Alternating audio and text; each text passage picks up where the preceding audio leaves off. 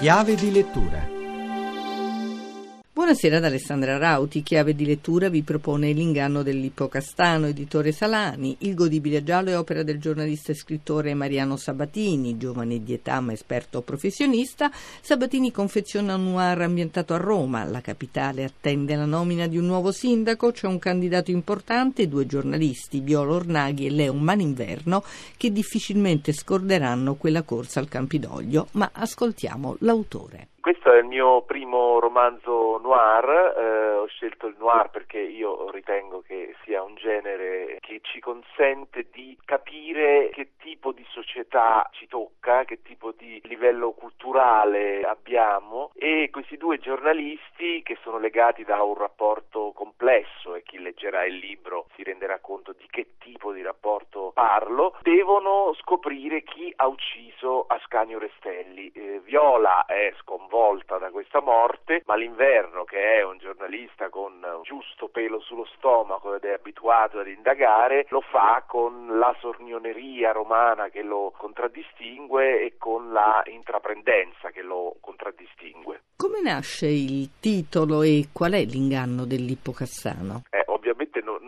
posso dire moltissimo perché trattandosi di un noir il piacere della lettura sta tutto nel scoprire e l'inganno dell'Ippocassano si rifà a una poesia di Primo Levi che mi ha molto colpito che si chiama Cuore di legno e Levi definisce questo albero dalla chioma magnificente, questo albero generoso perché dà delle castagne che però non sono commestibili, anzi addirittura possono essere velenose, lo definisce un impostore ma ingenuo. Ecco, tutti noi a un certo punto nella vita abbiamo incontrato l'ippocastano e magari le castagne false dell'ippocastano e ci siamo sentiti delusi. La frustrazione e la delusione legata a questo simbolismo dell'ippocastano è alla base de- della psicologia che muove tutto il romanzo. Accennavi prima al genere noir, quello scelto da te. Perché hanno tanto successo? Secondo me hanno successo perché le persone intelligenti, ce ne sono, si tengono lontani da quello che io definisco l'horrortainment, cioè quella attitudine della televisione di